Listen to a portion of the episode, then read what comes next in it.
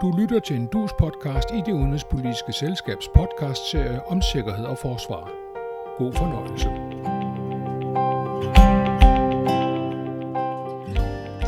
Tyrkiet hjælper med at få aftaler i stand, så Ukraine kan eksportere sit korn trods krigen med Rusland.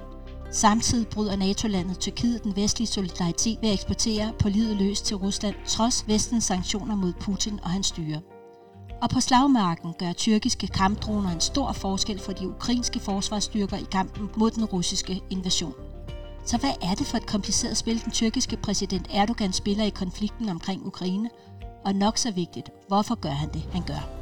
Det skal vi snakke om den næste halve time, og vi er denne gang i rigtig godt selskab med Danmarks ambassadør i Ankara, Danny Anand. Han har også været ambassadør i Iran og er en stor kender af Mellemøsten. Og så har vi også vores faste podcaster, sikkerhedspolitisk journalist, Tage Baggemand. Velkommen til jer, og velkommen til alle, der lytter med. Jeg er Charlotte Flint-Petersen og er direktør for Det Udenrigspolitiske Selskab. Danny Anand, hvad er konteksten for at forstå Erdogans aktivistiske udenrigspolitik og den her, skal man sige, det her spil, han spiller? Erdogan, ja, som du siger, Erdogan fører en meget aktivistisk udenrigspolitik. Det gælder ikke bare regionalt, men også bredere internationalt, hvor at Tyrkiet forsøger at tiltage sig en større regional og global rolle. Og er der sådan noget sammenhæng mellem, skal man sige, det der foregår indrigspolitisk og det der foregår udenrigspolitisk i forhold til måden, han ligesom spiller sin kort på? Ja. Det er der helt afgjort. Der skal være valg i Tyrkiet senest 18. juni næste år, og det er både præsident- og parlamentsvalg. Meningsmålingerne peger klart i retning af, at Erdogan og hans regeringsparti AKP er under betydeligt pres. Der er flere meningsmålinger, der rent faktisk viser, at han vil tabe valget. Det skyldes flere årsager. To primære årsager er, at det går rigtig, rigtig skidt for den tyrkiske økonomi. Mange tyrkere føler, at købekraften bliver udhulet, og de flygter fra regeringspartiet. Derudover er der også en stor folkelig modstand mod tilstedeværelsen af 3,8 millioner syriske flygtninge og 500.000 af det løse, afghanere primært, men også iranere, irakere, pakistanere og folk fra Bangladesh. Og det gør altså, at Erdogan står rigtig, rigtig svagt, så han prøver ligesom at få opbakningen til AKP og selvfølgelig ham som præsident til at stige med andre redskaber. Og der er den aktivistiske udenrigspolitik helt klart et redskab, som han benytter sig af. Og det er for ligesom at vække en tyrkisk nationalfølelse, en tyrkisk nationalisme, og den er jo altså meget udbredt i Tyrkiet, så hvis han ligesom kan få vagt den, så er der et håb om, at han i højere grad vil kunne tiltrække vælgere, som måske ville flygte eller allerede var flygtet til andre politiske partier. Og sådan helt konkret, og det som vi selvfølgelig skal holde øje med i den nærmeste fremtid, det er en eventuelt tyrkisk militær intervention i Syrien, som ligesom kan puste til den her nationalistiske ild. Så både, altså hvad betyder for eksempel den her sejr, han fik hjem med at være mellemmand mellem Rusland og Ukraine og FN i forhold til at få den her kornaftale hjem, som han for nylig fik hjem, eller vi fik hjem i virkeligheden. Det er en betydelig sejr, og en sejr, som man også skal roses for, og som man også er blevet rost for af det internationale samfund. Situationen var den, at der var i ukrainske kornsiloer 20-25 millioner tons korn, som ikke kunne eksporteres. Og ukrainerne er ved at høste nu, og høsten i år tyder på, at kan komme helt op på 50 millioner tons. Så der var altså en reel risiko for, at verdenssamfundet ville miste en betydelig del af det korn, der bliver solgt på det internationale marked, hvis ikke der var fundet en løsning. Og der træder Erdogan til. Det lykkedes ham, sammen med FN, som du også siger, at få forhandlet en løsning, som nu har åbnet op for, at skibe vil kunne sejle ind til ukrainske havne og ud igennem Bosporusstrædet efter kontrol, for at være sikker på, at der ikke er noget, der smugles ind til ukrainerne, og også en udgående kontrol. Og igen, det spiller ind i en indrigspolitisk kontekst, fordi igen vil tyrkiske vælgere kunne se, at deres leder, præsident Erdogan, er en stor og stærk mand, som nyder international anerkendelse, og som kan løse problemer, også til gavn for Tyrkiet. For også i Tyrkiet har man set, at fødevarepriserne er steget, og priserne på solsikkeolie, som benyttes i stor grad i tyrkisk madlavning, har også været en udfordring for mange tyrkiske forbrugere. Og det, som Erdogan jo så også bruger den her aftale til, det er at understrege, at han er den store internationale statsmand. Det vil tyrkerne ikke have, hvis det er for eksempel oppositionslederen, der bliver den kommende præsident i Tyrkiet. Man kan også se, at Erdogan har også lukket for indsejling af krigsskibe ind i Sortehavet. Og det er jo i virkeligheden ikke, altså det gavner i hvert fald ikke Rusland og Sortehavsflåden. Hvordan kan han i virkeligheden sætte sig der og sætte sådan en proppetingene over for Rusland, og samtidig stadigvæk have en adgang til det russiske, altså til Putin og hans entourage? Ja.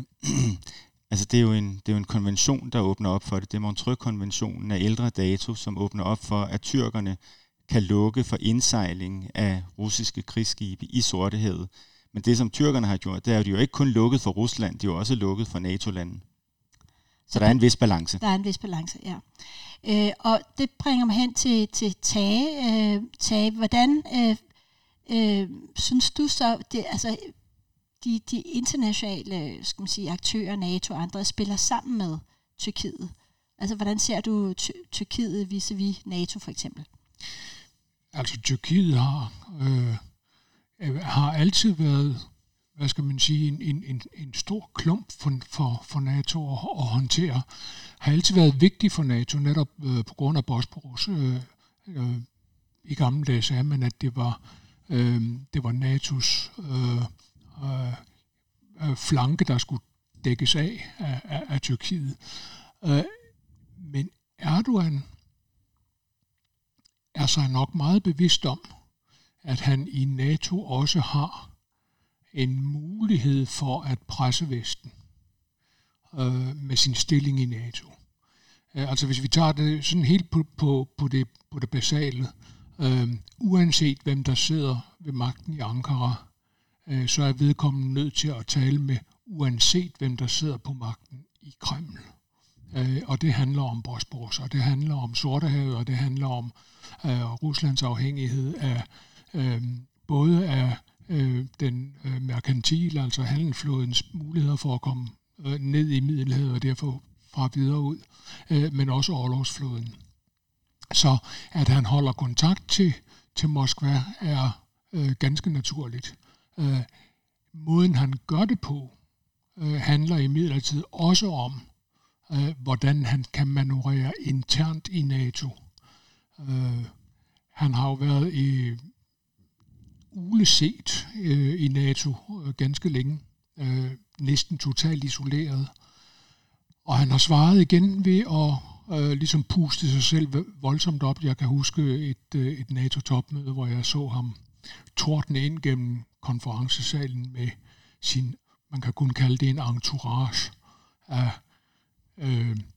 rigt dekorerede og flot uniformerede folk. Det var sådan ligesom næsten en herreafdeling, der marcherede igennem konferencecenteret for at vise, at han var noget. Han kan også sådan nogle spil med, at når man samles til familiebilledet, så sørger han for at komme sådan ret sent, sådan at alle kan se, at han kommer. Men bagved det ligger jo altså dels at hans syn på demokrati og hans syn på Tyrkiets rolle ikke helt passer med NATO-medlemskabet. Og han er jo en enfant terrible på den måde, at hvis han ikke kan få sin vilje i NATO, så går han andre steder hen. Så når NATO-landene siger, Erdogan, så længe du ikke spiller efter reglerne, som vi har aftalt i NATO, så kan du ikke købe vores avancerede våbensystem, så går han ud og køber nogle russiske. Når han er udsat for et kup, så ser vi ham pludselig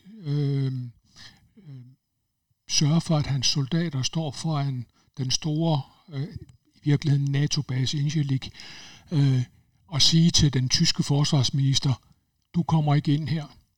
Du får ikke lov til at besøge de tyske soldater inde på basen. Og sådan noget hisser selvfølgelig sinden op i NATO. Så han har været isoleret. Ukrainekrisen kan han måske bruge til at bryde noget af den isolation op, fordi han kan gøre sig nyttig og i virkeligheden uundværlig netop i dialogen. Og det her, det er et underligt dobbeltspil, fordi han er nødt til at stå lidt uden for NATO-sammenholdet for at have muligheden for at tale med Putin, og han er nødt til at være en del af NATO-sammenholdet, for at han kan have en nyttevirkning af sin adgang til Putin. Så det her, det er totalt vanskeligt. Men hvor alvorlig hans konflikt med NATO er, ses for eksempel, at amerikanerne jo nægter at levere ham F-35 kampfly. Og i øjeblikket er der en diskussion om, hvorvidt man overhovedet vil levere ham F-16, som man har hårdt brug for også. Så det er et meget kompliceret spil, han har i gang, men han aktiverer altså også, kan man sige, det kan ambassadøren nok ikke sige, men jeg kan sige det, han aktiverer sin indre gadedreng en gang imellem, for at opnå et eller andet, enten i NATO, eller hvad han jo har gjort i forhandlingerne med Putin, komme ud af den klemme, han er i, at han skal eksportere, og Rusland står med pengene, og Rusland leverer ham gas. Han har brudt solidariteten ved at sige, jamen vi betaler i rubler, hvor NATO har sagt, det gør vi ikke.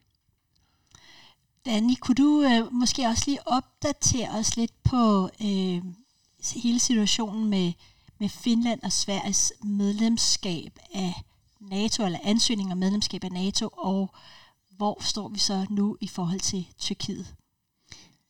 Jeg vil give Tage fuldstændig ret. Erdogan har ofte en evne til at gøre sig uundværlig, og det har netop også gjort i det her spørgsmål. Vi står i en situation, hvor at den russiske aggression mod Ukraine har fået Sverige og Finland til at anmode om at blive optaget i NATO. Der er bred opbakning. Alle de øvrige 29 NATO-lande synes, det er en rigtig, rigtig god idé. Erdogan har et vist forbehold, men det lykkedes så heldigvis at få åbnet døren på klem under NATO-topmødet 28. og 29. juni i Madrid, hvor at Erdogan stolt kunne komme ud og fortælle, at nu var der fundet en løsning. Nu var der indgået en aftale, som havde fokus på, hvad Sverige og Finland skulle gøre for ligesom at tilfredsstille tyrkerne. Allerede dagen efter, der går Erdogan jo så ud og siger, at det er jo ikke nok. Altså, I skal jo rent faktisk leve op til aftalen.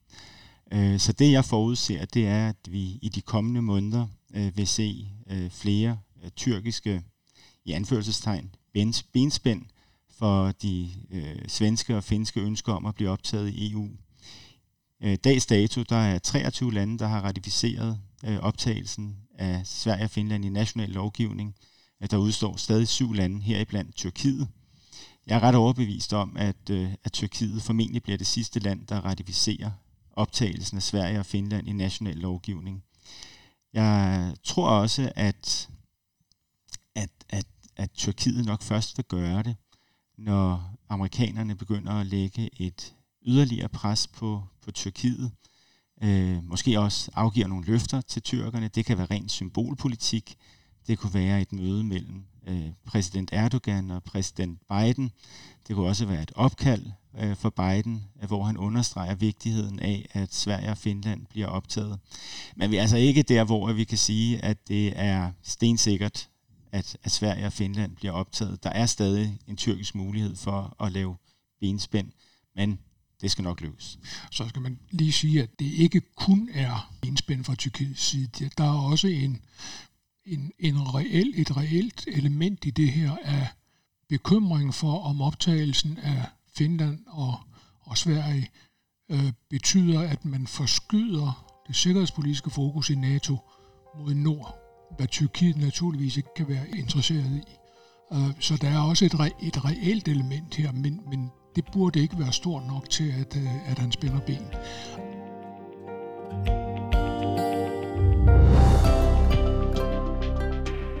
Vi er i gang med en podcast i Det Udenrigspolitiske Selskabs serie om sikkerhed og forsvar. I dag om Tyrkiets komplicerede rolle i konflikten omkring Ukraine. Dagens podcastgæst er Danmarks ambassadør i Ankara, Danny Anand, og med er også vores faste podcaster Tage Baggemand, og jeg er selskabets direktør, Charlotte Flint-Petersen.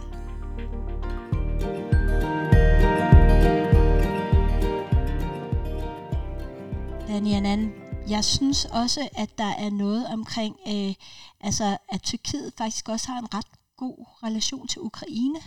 Så igen, og de har eksporteret meget, de har en god relation til præsident Zelensky.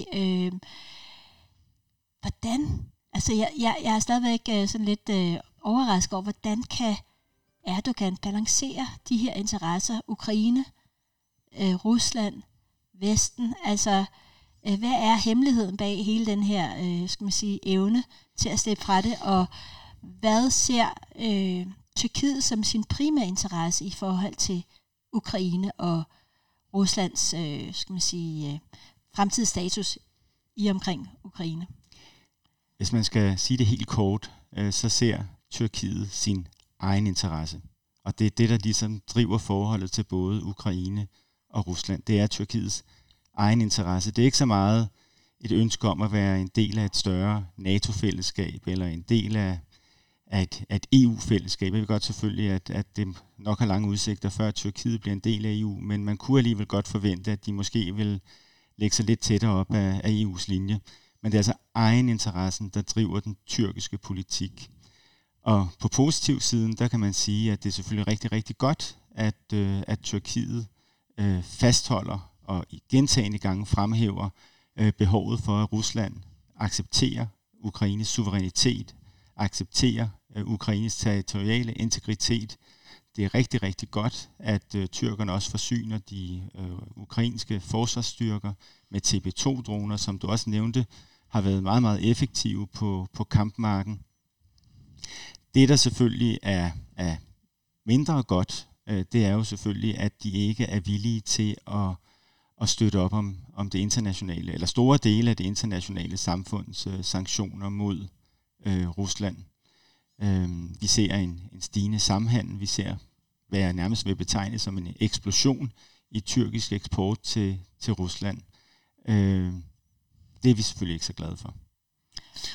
Men man har også jo haft konflikter med Rusland omkring Aserbajdsjan og Nagorno-Karabakh, og Rusland støttede Armenien, og Tyrkiet støttede Aserbajdsjan. Altså, der er jo mange konflikter i forhold, der er også konflikten omkring Assad og de, kurderne, og hvordan det hele foregår. Altså, på en eller anden måde er det jo bemærkelsesværdigt, at man kan have så mange sådan nogle modsatrettede interesser, og alligevel kan fastholde en eller anden form for øget samhandel og det her.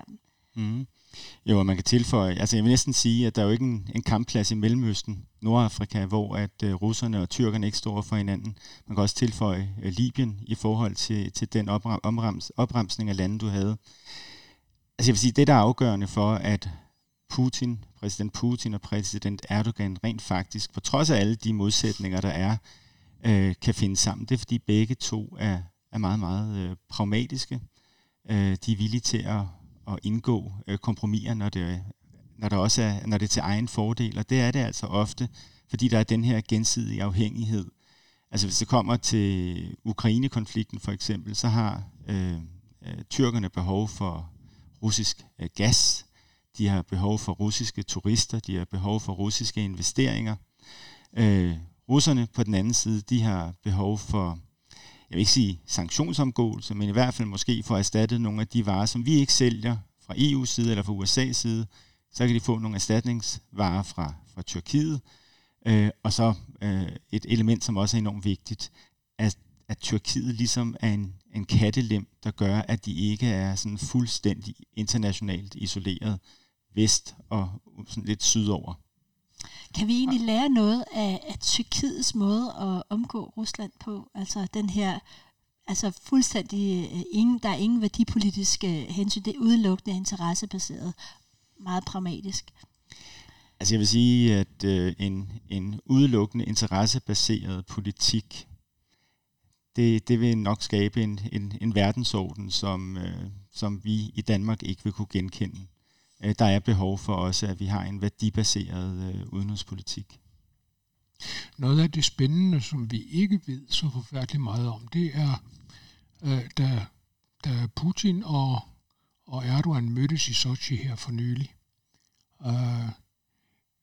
der fik vi jo selvfølgelig at vide lidt om, hvad de havde snakket om osv., men så holdt de altså et 2 timers langt møde, som var lukket, og hvor eftersigende i øvrigt den tjetjenske leder også deltog.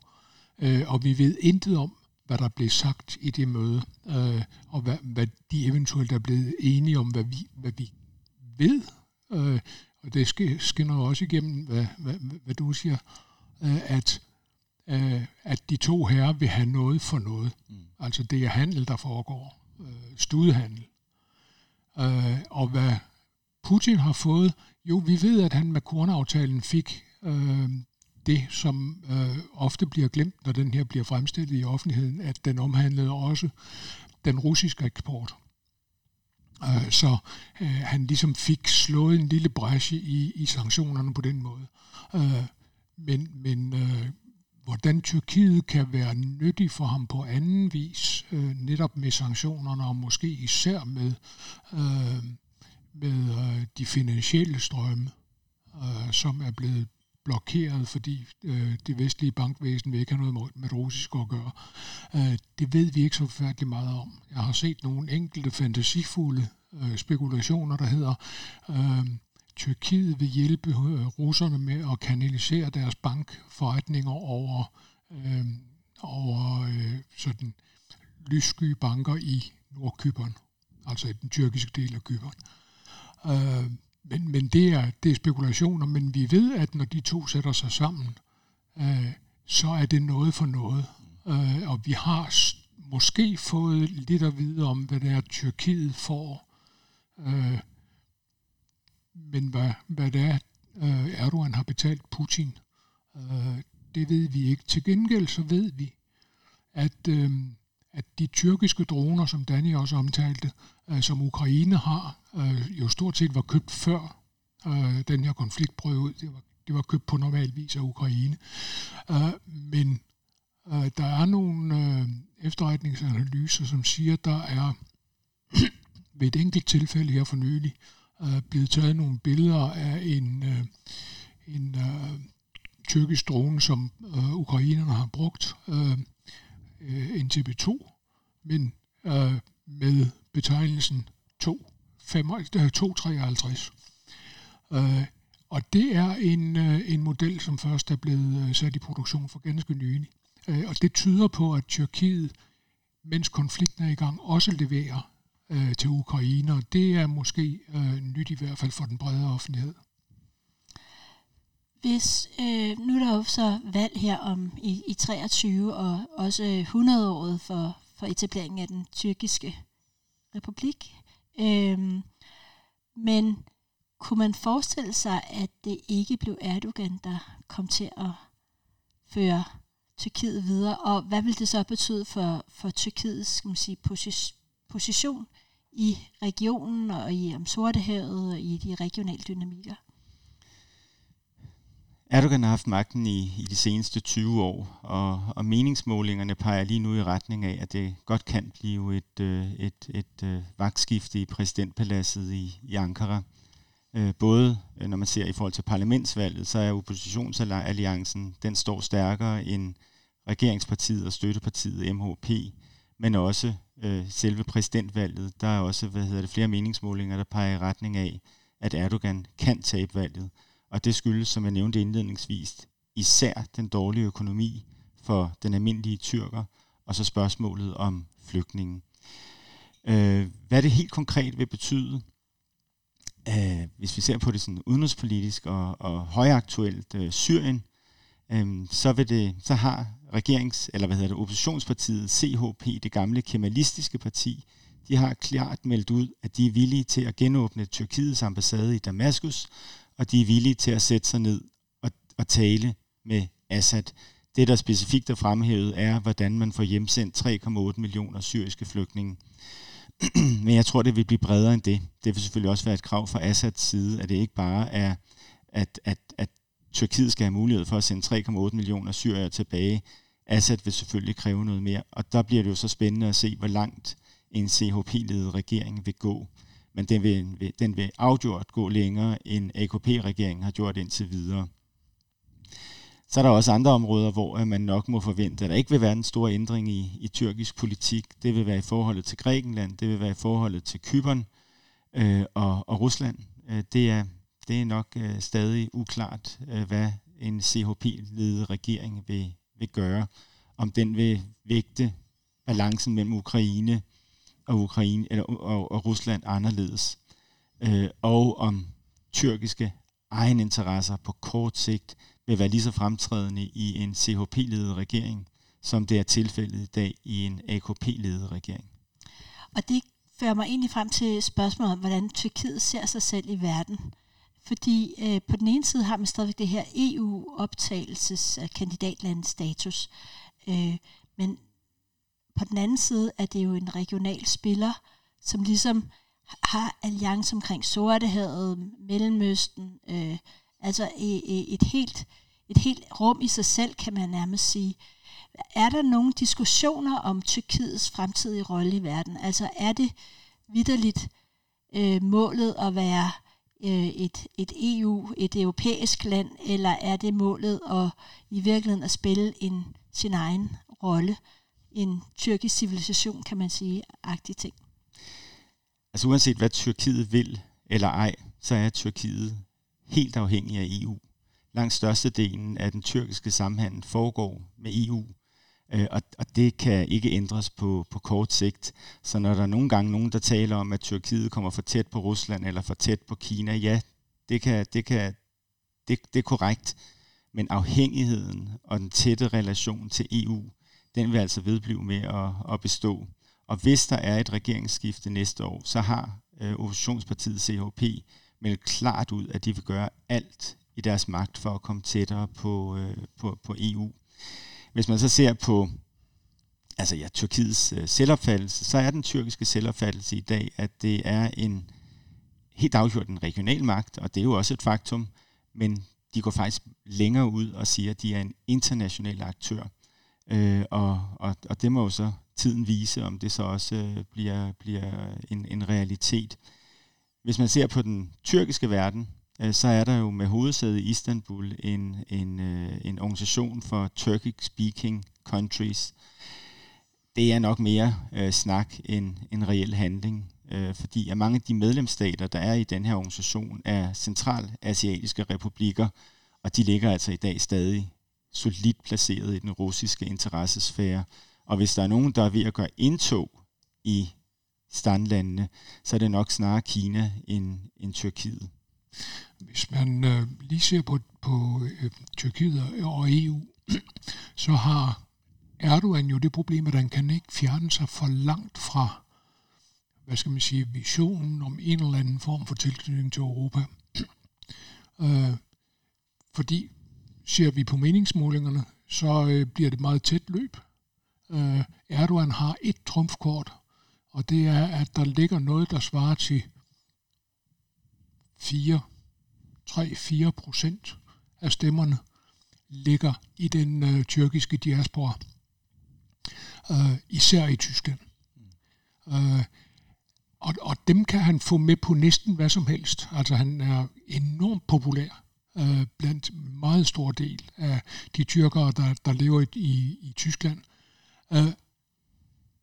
Jeg tror, det eneste, der kunne få dem til at flytte sig, det var, hvis de anede, at han var ved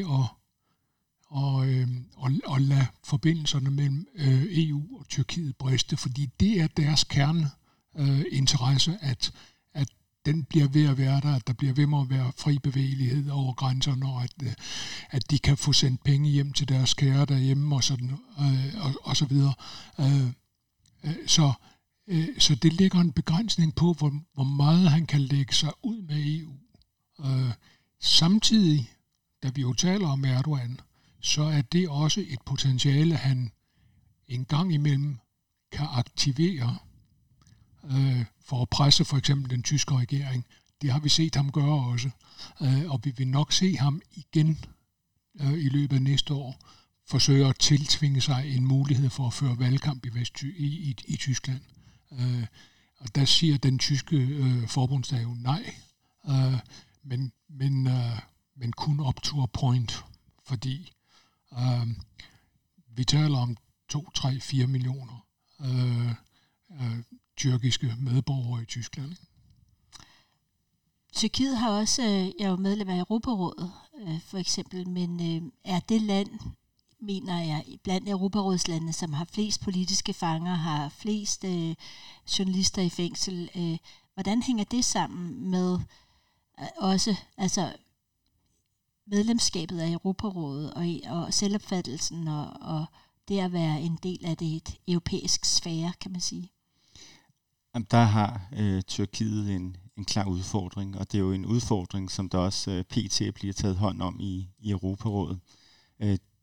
Der er selvfølgelig primært fokus på to helt centrale sager. Den ene vedrørende den tidligere HDP-formand, Demirtas, og den anden sag vedrørende menneskerettighedsforkæmperen Osman Kavala. Og der har Europarådet og Europarådets ministerkomité i gang sat en proces, der i sidste ende kan føre til en eksklusion af Tyrkiet fra Europarådet. Vi håber selvfølgelig, at Tyrkiet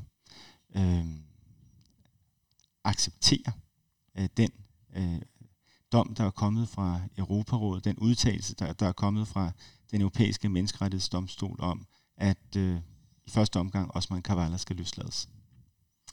Og så et sidste spørgsmål, og det drejer sig om, at Tyrkiet også ved at udvikle sig som et hub for alle de russere, som ikke ønsker at være i Rusland længere.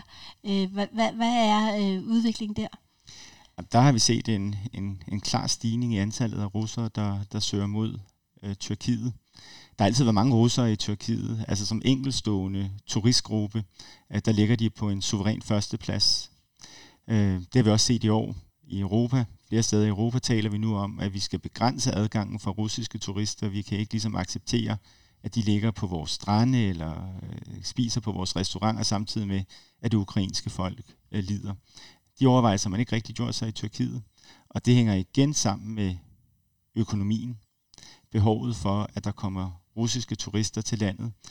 Russerne kommer ikke kun for at nyde de tyrkiske strande, de kommer også i stort antal for at købe fast ejendom, og hvis du investerer mere end $400,000 i Tyrkiet, så får du også et tyrkisk pas, og når du ligesom har bolig i Tyrkiet, åbner det også adgang til tyrkiske bankkonti, og det er jo selvfølgelig noget, som rigtig, rigtig mange russere spekulerer i.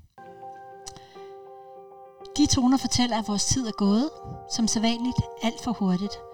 Jeg er det udenrigspolitiske selskabs direktør, Charlotte Flint-Petersen, og med ombordet var Danmarks ambassadør i Ankara, Danny Anand, og vores faste podcaster, sikkerhedspolitisk journalist, Tage Baggemand. Tak til jer, og tak til alle jer, der lytter med, og især tak til Danny for at stille op her i dag. Tak.